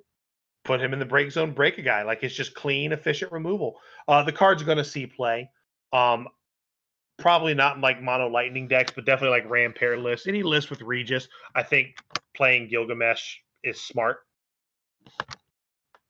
Um, and then of course, you know, while we're talking about you know these these uh wa- earth lightning, sorry, water light, earth lightning cards, Mhm. you know, this new Noctis. I, I'll never forget when I first saw this card. I was like, "Oh, it's the fourth best Noctis." No, this is the best Noctis they've Yeah, ever just printed. kidding. Uh, This card I- is- I- Fucking nuts. any of the two element cards that we said weren't popping are just they're just all popping. The problems are Mhm. like Steiner doesn't pop in a different way than any of the rest of the cards in his element, so you only play him Yep. as like a Gawain target. Um, Mhm. and the Leon and the Vayne, uh, Leon and Vayne are just like they caught the short end of the category stick. Like in every They single did. other color, the relevant multicolor cards are highly tutorable in relevant categories that have tutors in Mhm. color, and Vayne and They are Leon not. are not. So, uh, but again, themselves still potential to be relatively strong cards. hmm But this Noctis comes down. I mean, we're talking about one, you know, value forwards. He's a one CP forward because you're you're playing him in 15 centric decks. Um, so you're going to get a card back.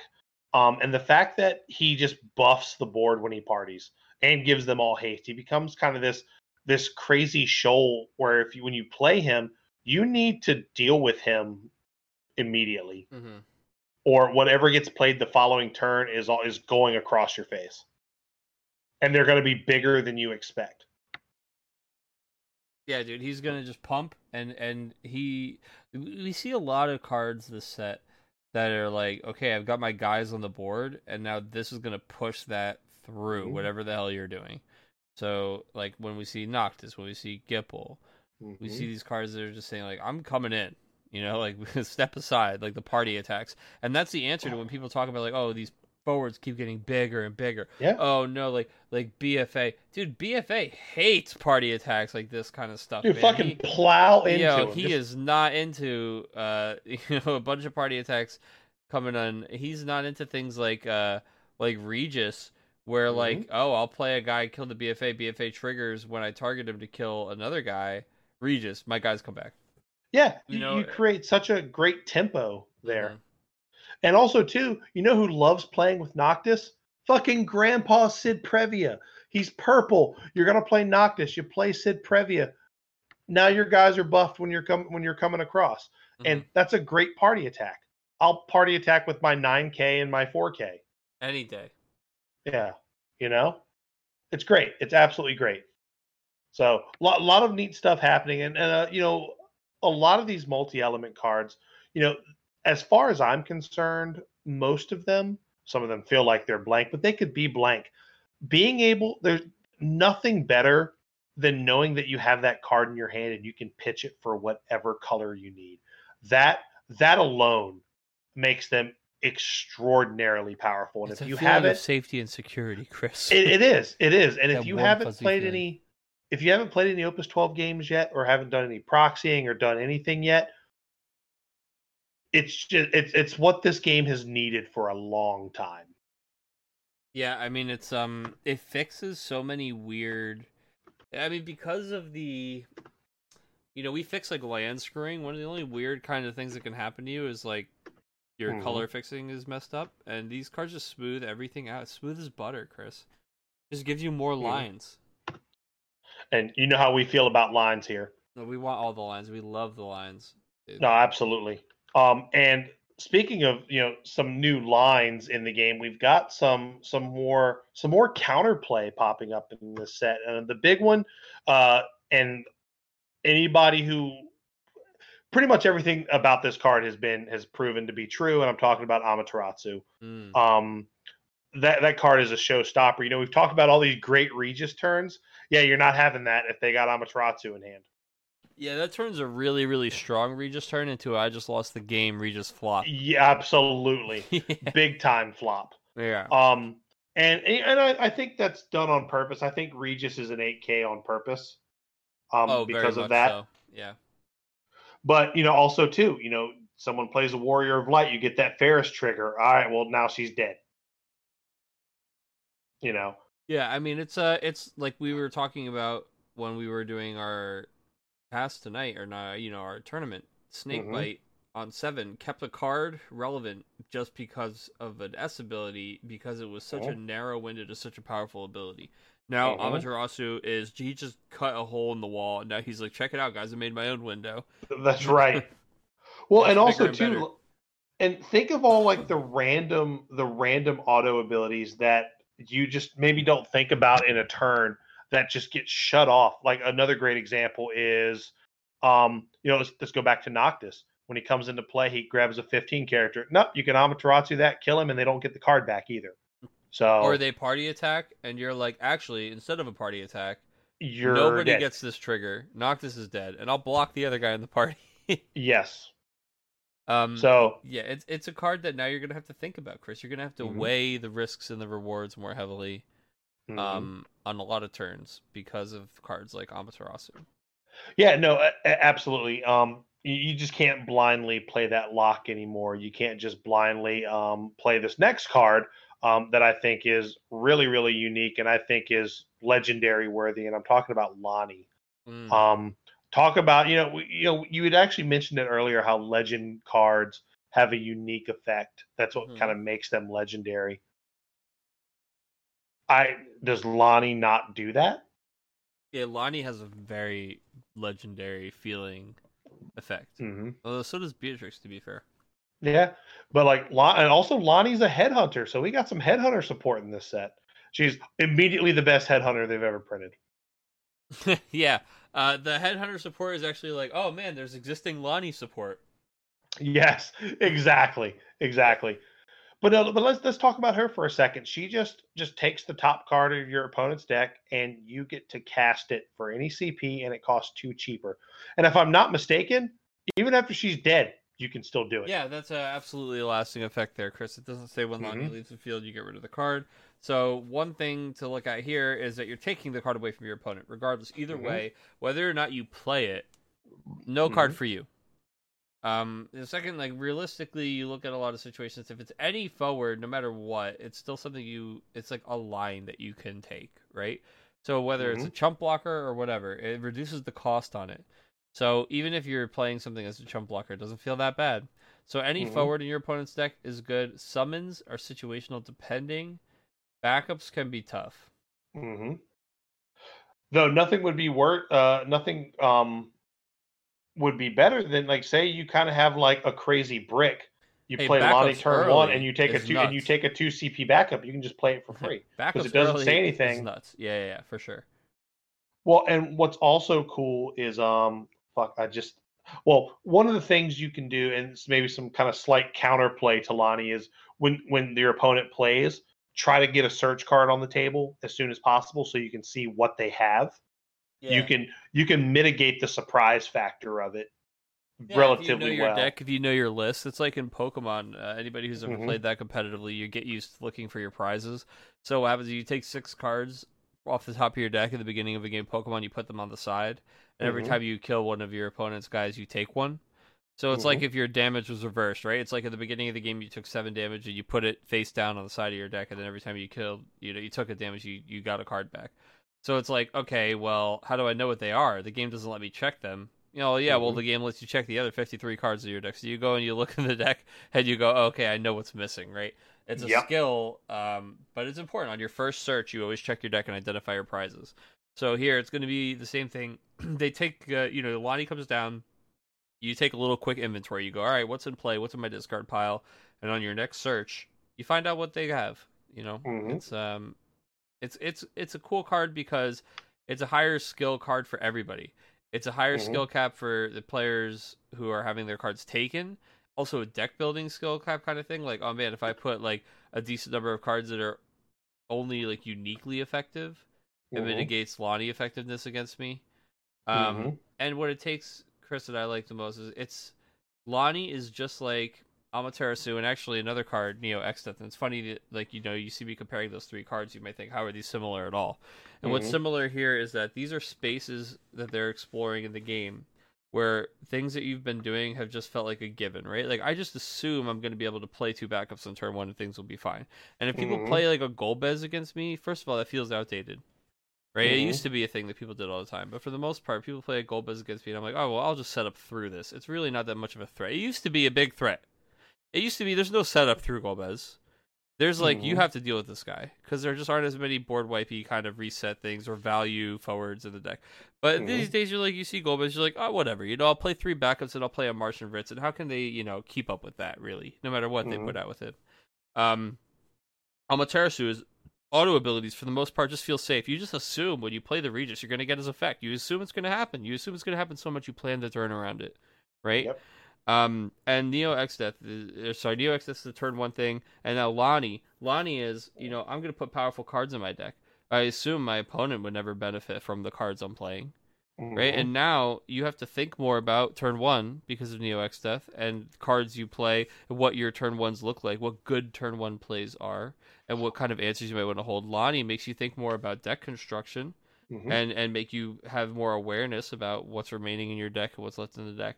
And Amaterasu makes you have you know measure the risk reward of using enter abilities. So I just think it's really cool how Opus 12 is is exploring things at like a wider angle. Yep. And then Lonnie, another layer to Lonnie is say you another layer to Lonnie. Layers of Um, Lonnie. That's right. I'd watch that soap opera. but like, what's really cool is depending on the cards you take. Like, what if it's a forward? Like, uh, you know, what if it's like a Neo Exdeath or something, or like a Ritz or a Marche, like something that you know maybe I don't want to play this because I don't want it to die and go back to their break zone where they Mhm. might want it.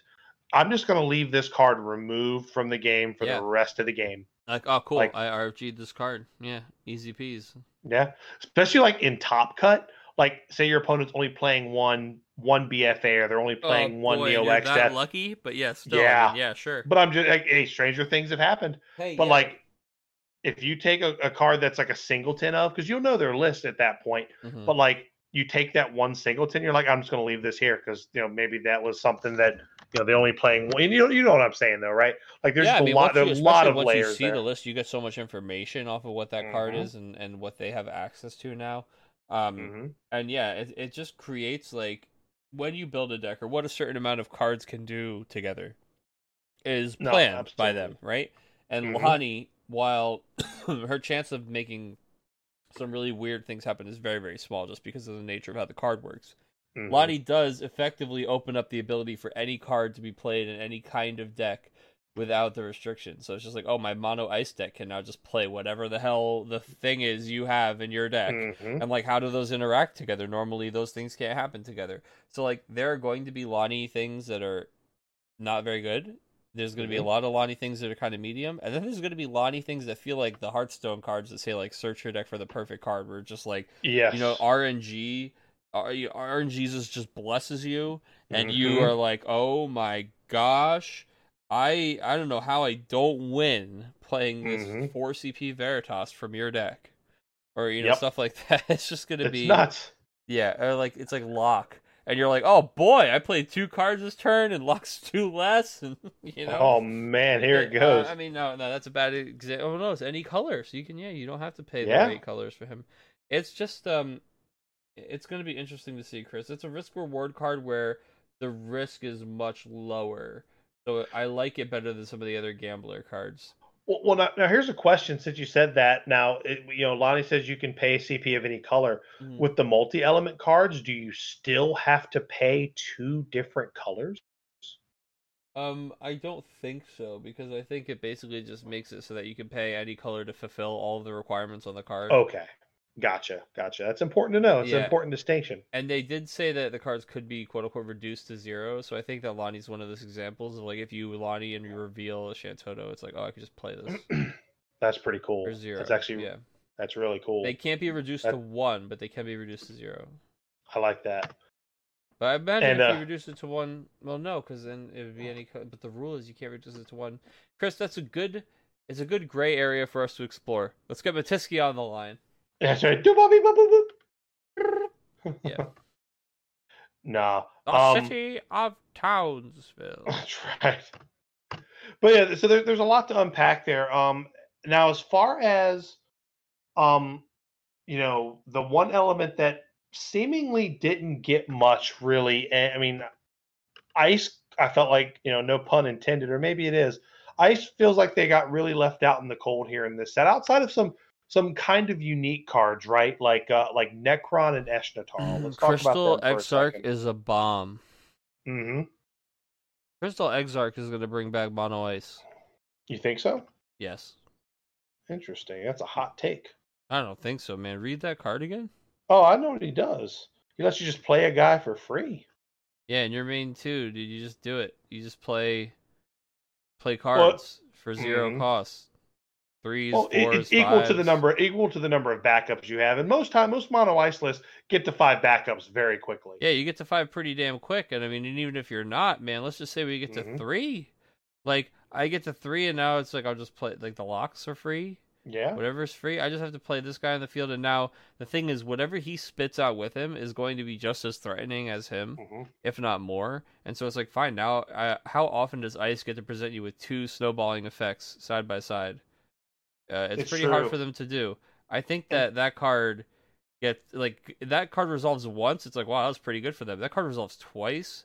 hmm Like, what are you doing? That card. I mean, and you leave it there that long. Now I'm just building more backups into it. And I'm just assuming I get to play a free card at the beginning of my main two every time. Um, I, that kind of card advantage doesn't exist in ice, hmm and, and Well, I think that Ice that's is- very strong. Well, but the only thing that's going to keep ice really from doing much is they they don't really have an answer for Neo X Death. Yeah, they're uh, it's like half of the color pie has a bunch of answers. The other half is struggling a bit.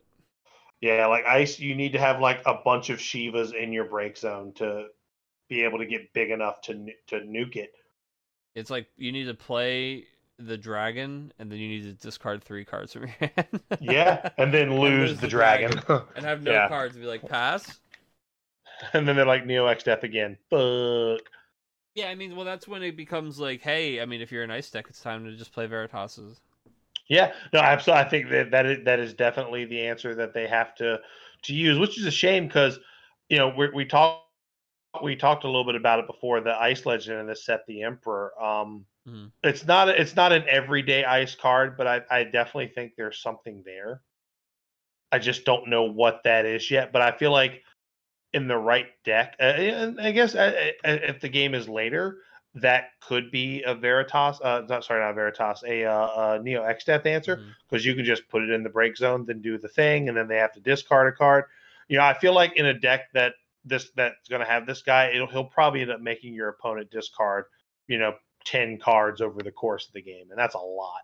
I used to just start running uh, Gumbas in your deck Yeah, to mitigate there you the go. first few turns of the Neo X tether, so you can do something to it. I don't know. It's tough. It's gonna be a little shaky.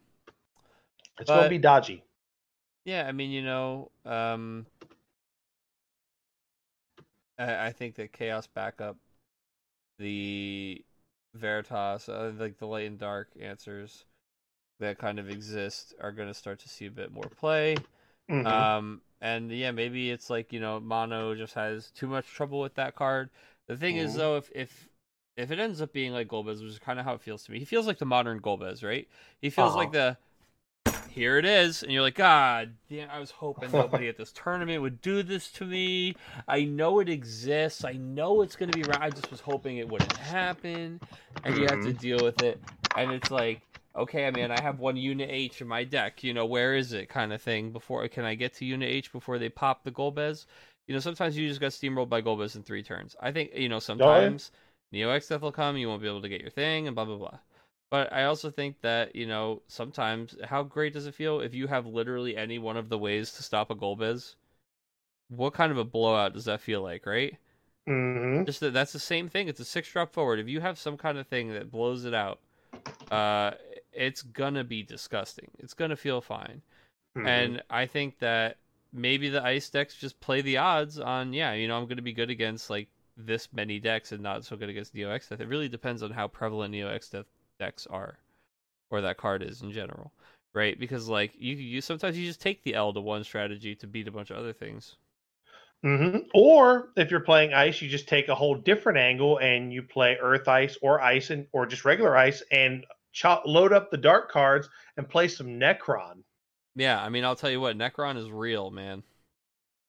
Necron is uh, is a really really neat card where you can just passively progress the game without Mhm. using combat. So you could just build like this defensive wall or even just invest in cards. I mean, yeah, I'm using Necrons to turn like Scale Toads into dark cards. Like, Mhm. um, you know, he's not doing anything for me over there. Boom, now he's all of a sudden a part of this damage combo.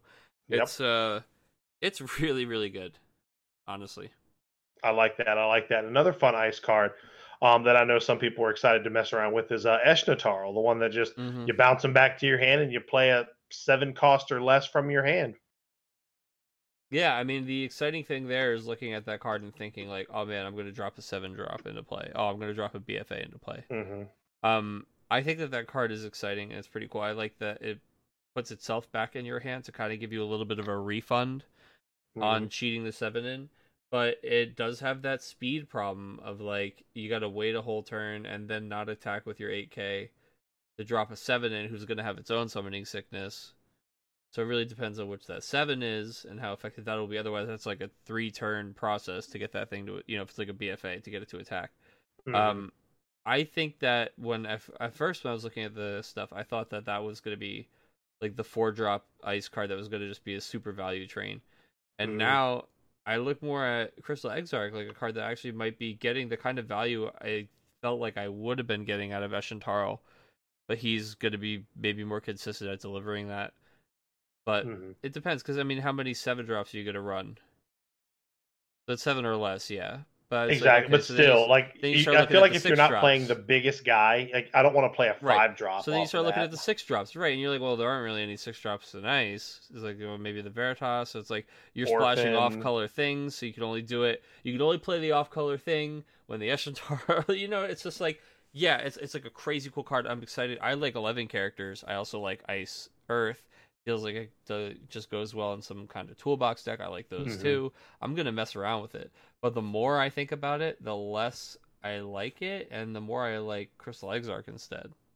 Sure. But that's just me. I don't know. Maybe you know I'll play it and it'll just be nutty and I'll like it instead. No, absolutely. And, and- and- John, you know, this is still very early impressions. We're only scratching the surface here. Who knows? We're just spitballing, Chris. We just We are. know, I don't know. These are things Now- I'm excited to try. We're kind of this is like our thought process um, on things that we're looking at. You know, it's like like we said, this is our little Brady games. This is our little strategy guide. Uh, these are the strategies that we are thinking about at the beginning of this set, man. And of course, with the strategies I look at and what I discover will change over time. But I mean, a lot of these ideas that we've already talked about, Chris, if they're not sleeved for for me to play already, uh, they're FF decks. You know. Oh, absolutely, they are. So, John, you know, we- again, we could talk for hours on this, but we're going to go ahead and start to wind down a little bit. That's fine. Um, what we've we've seen the whole set. We've we've gone exploring a little bit. We've got the map. We know where the where the where, we know where the gold rush is. Mm-hmm. What what five cards have you the most excited? Um, and by that, I guess it's kind of a twofold question. What cards are you excited to play, and which ones have kind of met your or exceeded your expectations? Oh boy. Okay. Um. So I'm gonna split those into cards I'm excited to play Okay. and cards that have exceeded my expectations. Okay. I think cards that have met my expectations are just you know, they're just Hmm. they're they're either cards I'm excited to play or they're just cards, right? Sure. so so Fair I'll enough. say yeah. So cards I'm excited to play. Um, Beatrix almost doesn't make my list just because I've been playing her already. So it's like, Uh-huh. oh, I'm I'm more excited to get my paws on the cards I haven't been proxying. But no, Mhm. Beatrix for sure because you know that those kinds of lists are my jam. Mhm. Um, Bartz is going to be number two for me because Mhm. I really like. I'm starting to fall for the party attack stuff. I was playing that water deck a lot towards the end of the last opus, Mhm. which has a lot of the party attacks going on. Um, that card is is is going to be really fun to build with. Mhm. Diabolos, Chris, the two drop summon. That choose a forward if its good. power has been increased or decreased, break it. That is going to be a very, very, very powerful summon. I'm excited to play with that card. Um, it's probably going to find its way into quite a bit of my, you know, wind, earth, or wind X decks. Mhm. Uh, and then I'm going to have to give it to Faris Mhm. and Locke as two of my two dual element picks that I'm the most excited to play around with. Fair. Now, what about you, sir? cards? Oh well, yeah, okay. cards Well, that no, no. exceeded my well- expectations. I can do, or no, you Yeah, go yeah. first. You go first. Five cards you're excited to play with. Yeah, um, obviously, uh, Regis, and again, it, it, Regis to me is like Beatrix for you. Um, I've already been playing with him. He is way, eh, he is everything I've wanted him to be. Um, a lot of fun to play as well. Uh, Faris is also on. Uh, excuse me, Faris is also on my list. I think when you have a card that just does what it does for an archetype, um, Mhm. I, I don't. I think those decks are just going to get so elevated because of Faris, and I mean, she's a card you have to really think about. Um, she's very real.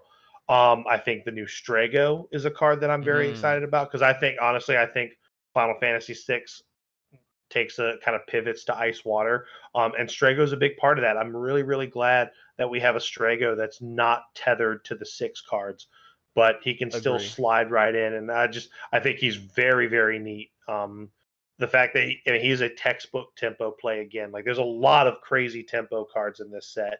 Mhm. Um, so that's three, right? Yeah, it's three so I- far.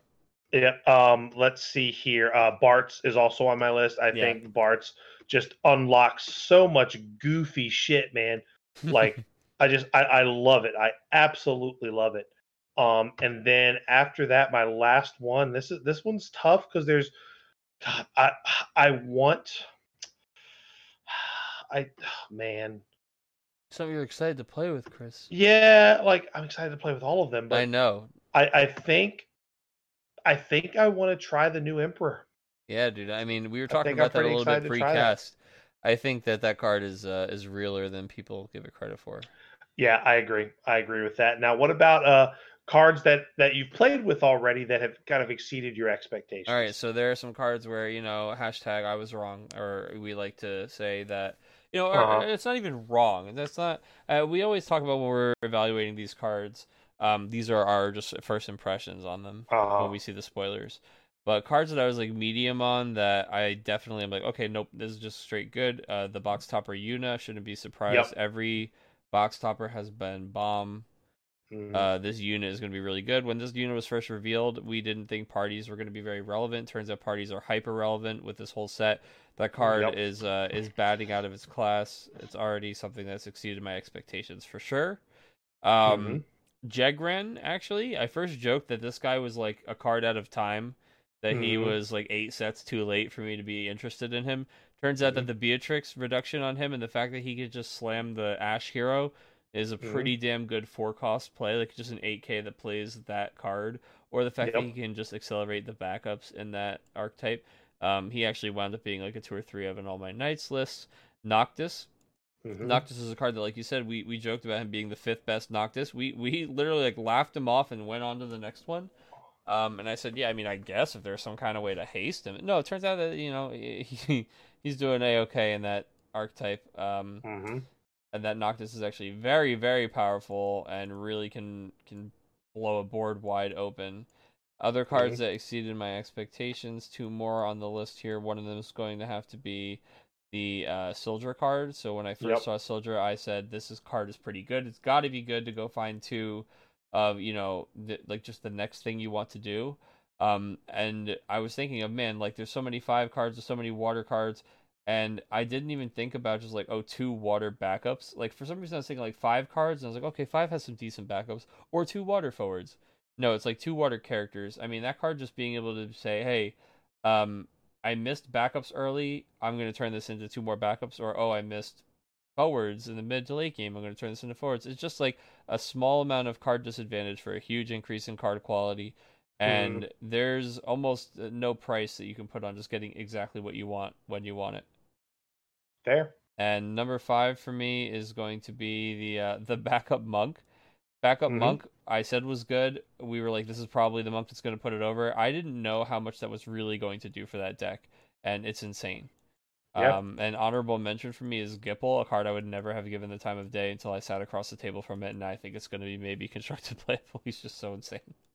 No, absolutely, and um, to kind of you know piggyback off of that, um, mm-hmm. Noctis is definitely on my list. It took it took me playing that card once yeah. Um, to me, me be like, whole shit. Yeah. And the fact that he costs one pretty much every time, um, that card has exceeded every expectation I've had of that, what that card is capable of. Uh, Regis is another one. Mm-hmm. Um, you know, I've, I've been playing with Regis, you know, for shit, week, a couple weeks at this point. Um, like ev- that card does everything I want it to do. Um, e- even playing through like the Amaterasus, right? Like when you're playing a deck with 50 ETBs and they've only got three, you can completely choose to not take the Regis route and play the deck a different way. Meanwhile, just using the Regis to give you the color you need when you need it. Um, and I, I, think in in that regard, all of the dual element cards kind of exceed that expectation of just being just great when they're in your yeah. hand, no matter who it is. It's a hell of a fallback plan, just being either color at all times, you know. Absolutely, absolutely. Um, another one that's exceeded expectations is uh, Cid Previa. Yeah. Previa, that card is absolutely insane. Um, that card just like it's, and with so many ways to get him back, and that's going to go into my next one, which is also Thancred. Um, like I think Thancred's really good in a two color deck. When I started looking at him from a mono lightning standpoint, he just completely became a much better card. Um, yeah, I think he's just easier. That Mono Lightning's missing. Yes, absolutely. And like the thing is, just being able to get back Cid Previa or the one CP Ramza or you know whatever. You, be, you know you don't need to get back a four or five drop, though you can do that in the Water Lightning decks, right? So he can definitely do that. But I think just being able to just break whatever the hell he wants, um, you know, and you're able to haste him in, in, in lightning and mono lightning easily because you're playing Louis Louisoix, which means you're probably now if you're taking the Thancred route, you're probably going to play the four drop Alisaie. So yeah, just get that haste, haste, haste. Yeah, that's what I'm saying. Like Th- Thancred is scary, but like when when you can haste him, which even if you're not taking the Alisaie route, the fact that Cid Previa exists. So again, those those two cards mm-hmm. together, um, and again, Cid Previa can even be said he makes Noctis better. it just fucks it. Previa makes any forward better. Jesus Christ, so good. And then uh, my last one also that's exceeded my expectations. Uh, you know, also has been uh, the backup monk, and I know that's kind of a weird one to say. No, but... I said that too, man. I mean, I totally get it. Like it was, it was crazy how much it pushed that deck up. Well, because it takes a deck that was kind of like you had to be a lot more mindful of what you pitched early on. Like it was more one dimensional like if you draw your Yangs and no Ursulas, you have mm-hmm. to hold on to those Yangs. Or if you drew your Ursulas and no other monks, like you had to you had to hold on to that Ursula. Now it's like, well, fuck this, or I can just pitch this. Like it just the it, it just it just makes your turns a lot less awkward, and well, the fact that it also pulls double dude. duty. Now you've got your lines wide open, yeah, wide open, and you can like loop them too. If you have one in hand and one in the break zone, you can just keep whoop you know keep switch swapping them out. Switch so you've got an endless them. supply of monks for Ursula to break. Yeah, dude, for sure. It's, so it's uh... really really good. And if my honorable mention, I got to have one. Uh, it's been Faris. Um, if that card lives, you're in trouble. When I read that card, I was like, "This card's insane." When I played mm-hmm. that card, I was like, "Oh, oh yes, one hundred percent." Like that. Like if like Faris. Like, oh, and I guess I get a trigger. I guess I'll do twelve k. Oh, dude, if Faris is across the table from you, you need to kill it immediately. Yeah. immediately. Snap kill. Yeah, yeah. Faris is definitely a snap kill, and if it's got protection, you try to kill it and get rid of the protection, then try to kill it again. All right, Chris, I got Um, one last one for you. Pick Yeah, a oh, by all means. Pick a card that uh, wasn't as good as we maybe first thought it was.